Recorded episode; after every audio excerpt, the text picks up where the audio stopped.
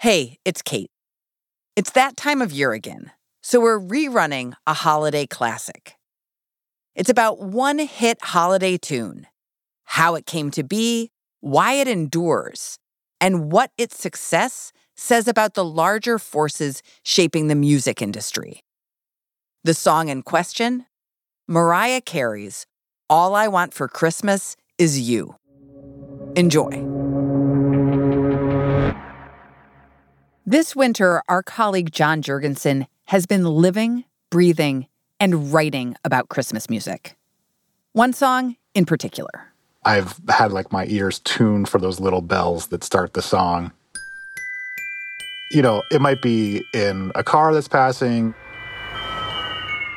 it might be on TV, certainly on the radio because my wife has Christmas music on repeat pretty much from Thanksgiving through January.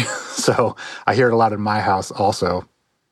That song is Mariah Carey's smash hit, All I Want for Christmas Is You. don't want a lot for Christmas. There is just one thing I need. This song feels like it's everywhere this time of year.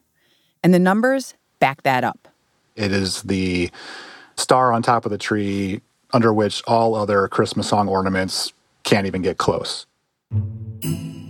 So last year it got about 309 million audio and video streams. And by comparison, the second most popular Christmas song last year, which was Brenda Lee's Rockin' Around the Christmas Tree, that old chestnut, that got about 193 million streams last year. All I Want for Christmas is so popular, it's easy to forget that it hasn't always been like this. The song surge to the top of our collective playlist happened fast, and it actually happened pretty recently. John wanted to know why. The question I had was how a 26 year old song that's been around so long, it's been part of the Christmas landscape for decades, can have this kind of vault into ubiquity and also do so exponentially. We listen to Christmas music every year of all varieties. Why is this one heads and tails above all the rest? So, John, who covers the entertainment industry, went straight to the source and called up the Queen of Christmas herself. Hi, Mariah. Hi, John. How are you? Great to see you. Great to see you as well. Welcome to The Journal, our show about money, business, and power. I'm Kate Linebaugh.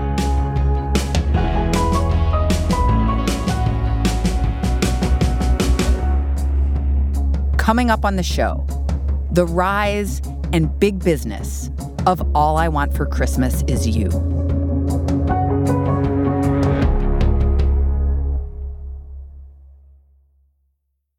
This episode is brought to you by Mercury. There's an art to making the complex feel simple. Everything should be in sync so that even the smallest part serves a bigger purpose. Simplicity can transform your business operations.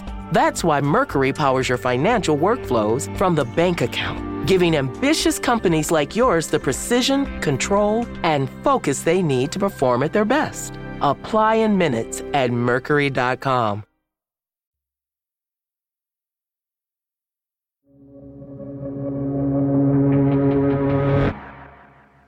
So this is the first time I've actually spoken to Mariah. Um, I've written about her in the past, but this is the first time I've ever got a chance to interview her.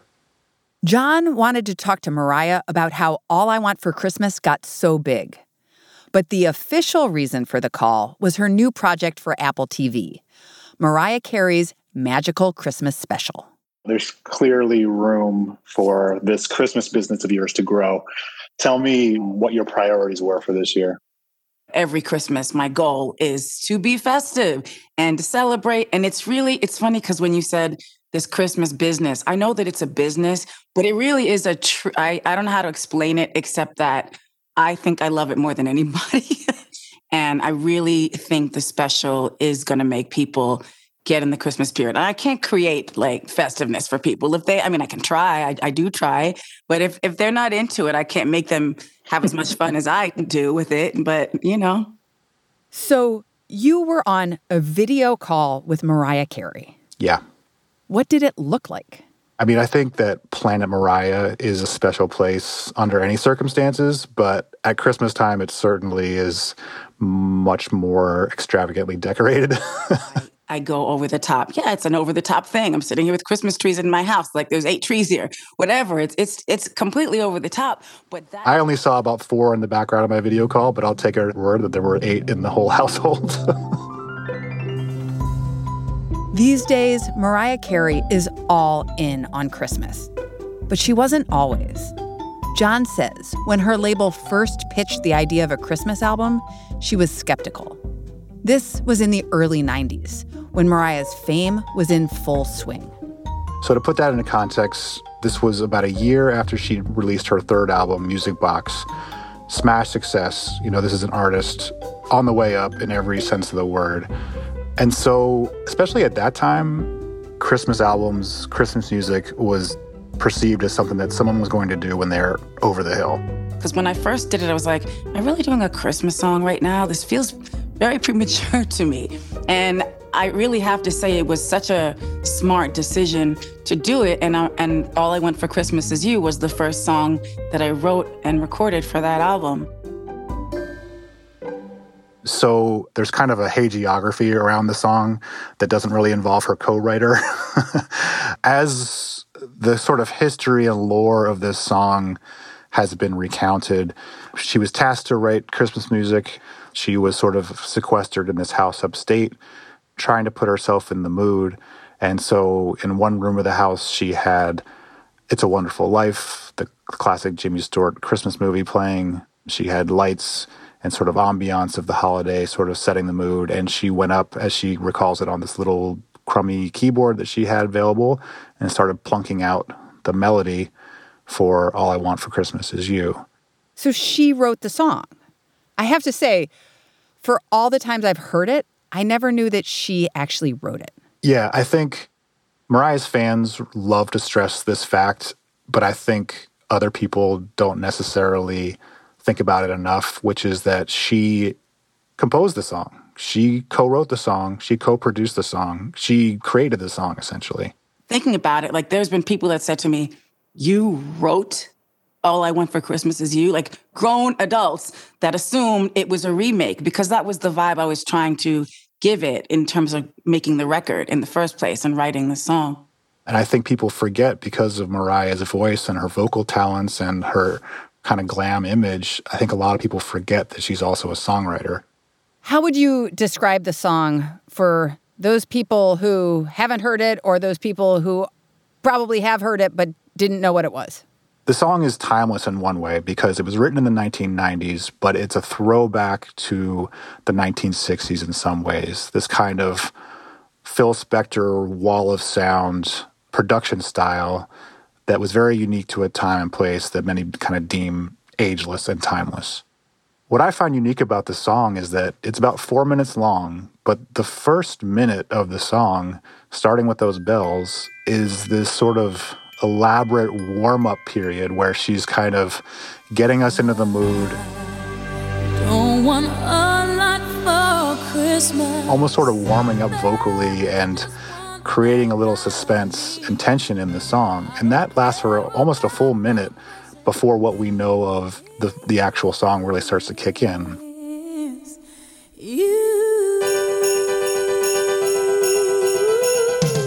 There's this big drum beat and then these really propulsive verses that she sings.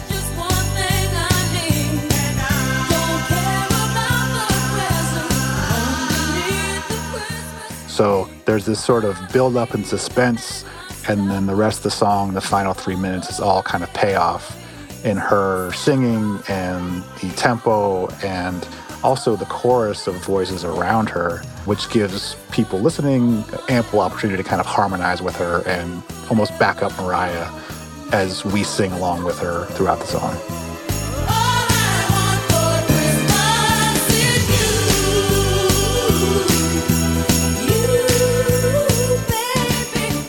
Do you sing along with her? I certainly hum. do you like the song? I do like the song. It's a great it's a great tune and it's not it's not saccharine.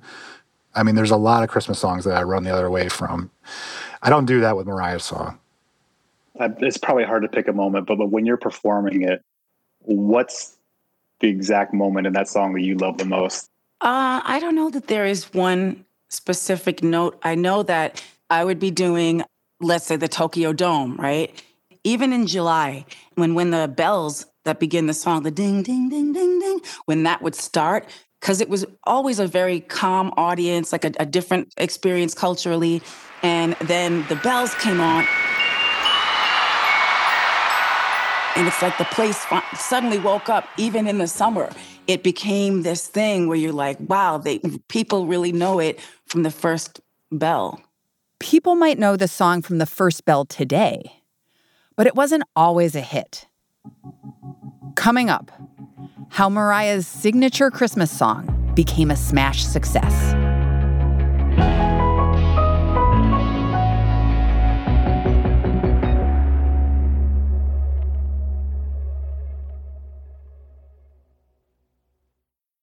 This episode is brought to you by Indeed.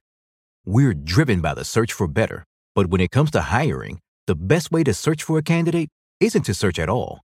Don't search, match with Indeed. Use Indeed for scheduling, screening, and messaging so you can connect with candidates faster.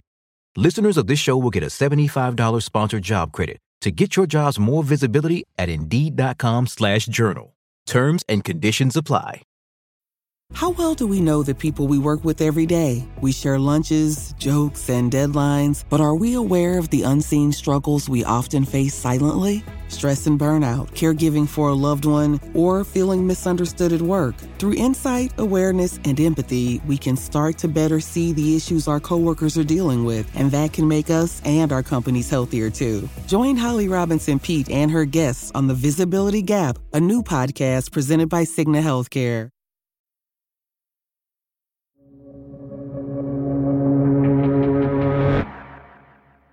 All I Want for Christmas came out in 1994. It was a modest hit on its own terms. This, I believe, the album itself went to number three on the Billboard albums chart. You know, not bad for a Christmas album. But the song was never marketed as a standalone single in the way we think about singles now. That seems surprising. Well, if you think about it, this is the 90s. This is pre MP3s, pre digital era most of us were not going out and buying individual singles or EPs. We were buying the album, many people did, and they would play it at home. And so there was no real metric, no real mechanism for that song to vault ahead of the rest. But in the early aughts, that started to change. Services like iTunes let people buy All I Want for Christmas as a standalone single. And a lot of people did. Mariah and her label started putting more marketing behind the song. She did those Christmas concerts and specials. And then last year, 25 years after it first came out, the song hit number one. So I remember Christmas Day last year, I was sitting in Aspen in the house, three o'clock in the morning, had seen the, the billboard piece. It was such a feeling of not just a feeling of accomplishment, but also a feeling of content, like really feeling at peace, really feeling extremely thankful just for the moment and just taking a beat to enjoy it and to acknowledge it. Mariah gives credit for the song Surge to her fans.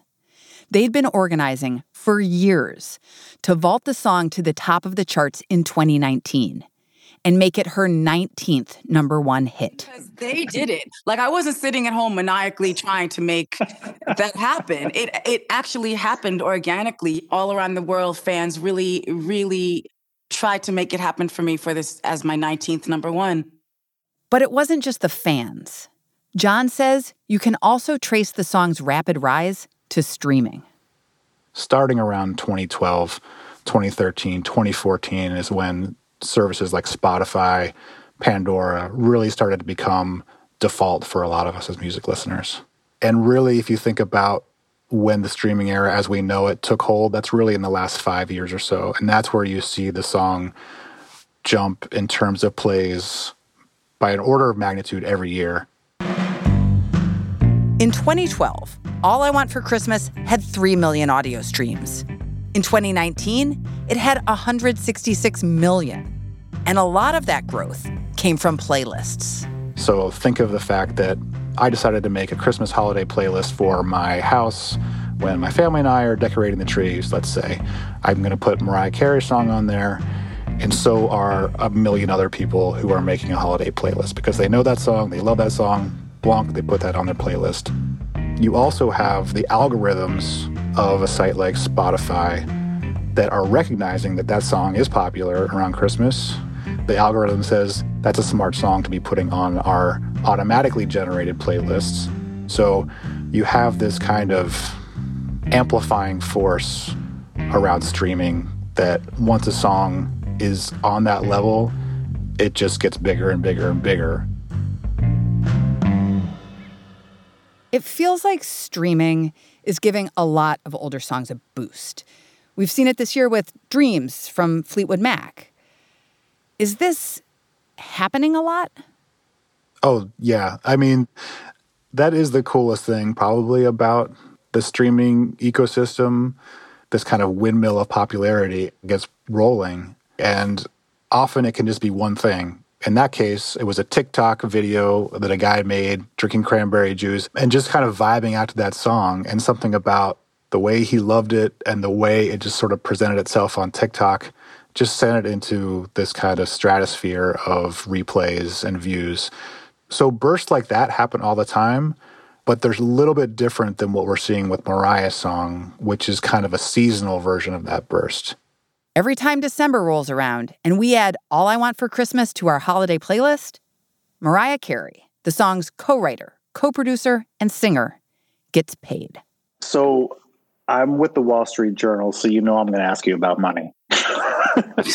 Can you, if, you want to give me some, you can. how how Don't, much don't do expect much from me. Don't expect much from me, darling, because I failed remedial math. Okay, we're not, we're Right, not but I know- equations. I know you're keeping track of that business. So How how much do you estimate all I want brought in for you last year? Oh, I have no idea. I have no idea. I know that it's like at like a billion streams or something at this point. I, I don't know. I know very little about all these details, believe it or not. Let's put it this way not as much as it would have if we still had physical CDs and such. But we You know, she said, Listen, I have no idea how much that song makes. But I also believe that she probably doesn't know how much that song makes. I think it's such a nebulous part of the business and kind of infamously hard to delineate in the music industry, which has been a real problem for a lot of artists. It's very hard to sort of track all the different strands of profitability for a song. Does anybody understand? I'm not doing this because it's like, oh, this is such a huge money making opportunity. Yeah, we love that. Like you said, we love money. We can talk about money. Yay. But I really do live from Christmas to Christmas and I really do plan for it the whole year and work towards it Yeah. the whole year. Mariah didn't give John a number, but he estimates these days the song makes at least a million dollars a year on streaming alone. But that estimate is low because it doesn't include other, even bigger sources of revenue, like radio play around the world and licensing, including for this podcast. When we think about money and the Christmas season, generally people are just thinking about retail. Maybe that's because it's like the money coming out of our own pockets. But every time you hear any Christmas song, Baby It's Cold Outside, Jingle Bell Rock, like All I Want for Christmas Is You, that's money going into someone's pocket. It's true, and it's a fascinating thing that that these songs and all kinds of copyrights, whether it's Christmas movies, you know, Christmas art of any kind, and there's this whole kind of blizzard of revenue that's happening behind the scenes as we are streaming these songs and spinning them every year. As for Mariah, she doesn't seem to mind just how large this Christmas song looms over her career. You know what? Yes, I'm always going to make other music. And of course, I love The Emancipation of Mimi. We could talk about Butterfly all day long. There's lots of albums, the first album, whatever. But this whole Christmas moment for me is like, I don't know. I'm just, I'm really thankful. I was telling my friend the other day, and I said, I'm just thankful that I wrote the song because it really does make me happy every year. All right, such a pleasure, and thank you so much. Thank you. Appreciate you. Merry Christmas.